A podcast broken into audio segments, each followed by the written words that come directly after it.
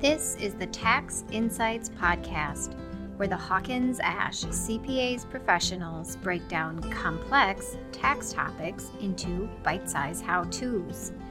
After you have filed your 2022 tax return, the IRS states that 9 out of 10 refunds will be issued in less than 21 days. That is, if you e file with direct deposit. In this episode, Jeff Dvorak, a tax partner, breaks down how fast your refund will arrive depending on the filing and refund method chosen. Once again from Hawkins Ash, Jeff, good morning, sir. Good morning, Terry. Where's my refund? Well, you know, Terry, the tax filing season's officially started. And since the IRS just announced that they're ready to accept electronically filed returns, um, tax filing season's right now. There we go, my friend. So that is today's topic, all about where is my refund? Yeah, and in the past, you know, we've talked about the benefits of filing and paying taxes electronically and having those refunds directly deposited into your bank account. And I want to continue to recommend that people do both of those things, file electronically and have those refunds direct deposited. So, you know, let's say you file your return and you choose direct deposit and now you want to know where your refund will be where your refund is. You know just like everything else there's an app for that. And uh and these where's my refund apps can be found on the irs website and many state websites have the exact same thing to tell you when you can expect your refund. All right so let's talk about how fast will these refunds come? And that really depends on how you file. Now, if you still do it the old way and you file on paper, you know, we used to say it would take six to eight weeks, but now I think the time that you're going to be waiting could be like six months or more. So it's just it's crazy how behind the IRS is. If you uh if you choose e-file and you have a paper check option, you're still looking at about four weeks. But if you use electronic file and you do direct deposit, it's going to be less than 21 days. So I think the IRS says that nine out of 10 refunds are issued within that less than 21 day time period. Six months for a paper filed returns. Jeff, I that's just insane to me. And and Terry, you know what? It could be longer because we still have people waiting for their refunds on returns that were filed prior to April 15th of last year. Now, as of December 30th, the IRS still has over 2 million returns that were received, but they're not processed you know, about 1.6 million of those are because of errors, but there's 440,000 returns that have been filed that just haven't been started yet. Unbelievable. So that is why most people are filing electronically and getting direct deposit, isn't it?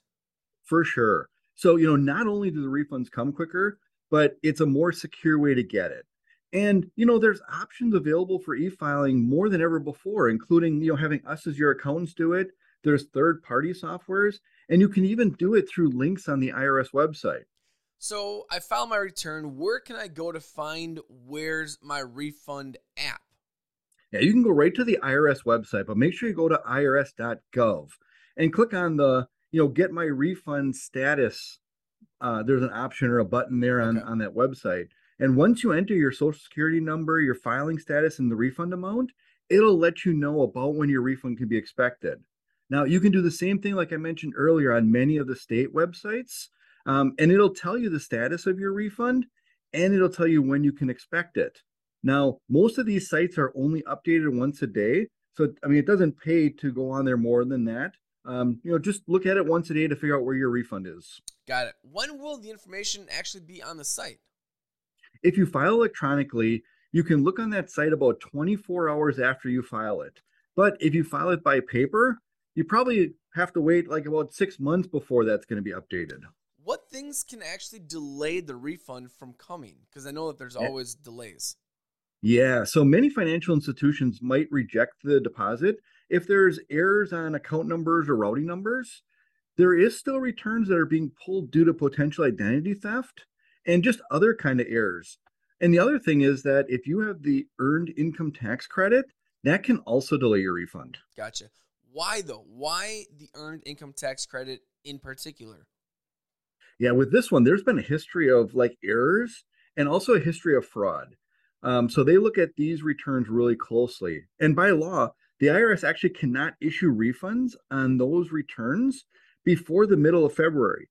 So the IRS is now saying not to expect any refunds before February 28th if you file the earned income tax credit. Jeff, a lot of great information here each and every week on Tax Insight. Before we go, what if the deposit amount is different than what the return actually shows? And that could go either way, better or worse for you.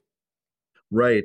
So normally what will happen is the IRS is going to send you a letter explaining why it was off and it could be because the you know return calculation was incorrect it could be because maybe estimates or withholdings don't match what the irs is showing or you know maybe it offset because of prior year state or federal tax dues child support spousal support you know even past due student loans can affect your tax refund jeff thank you for all the information how do listeners connect with the team over at hawkins ash I would visit our website, which is hawkinsash.cpa.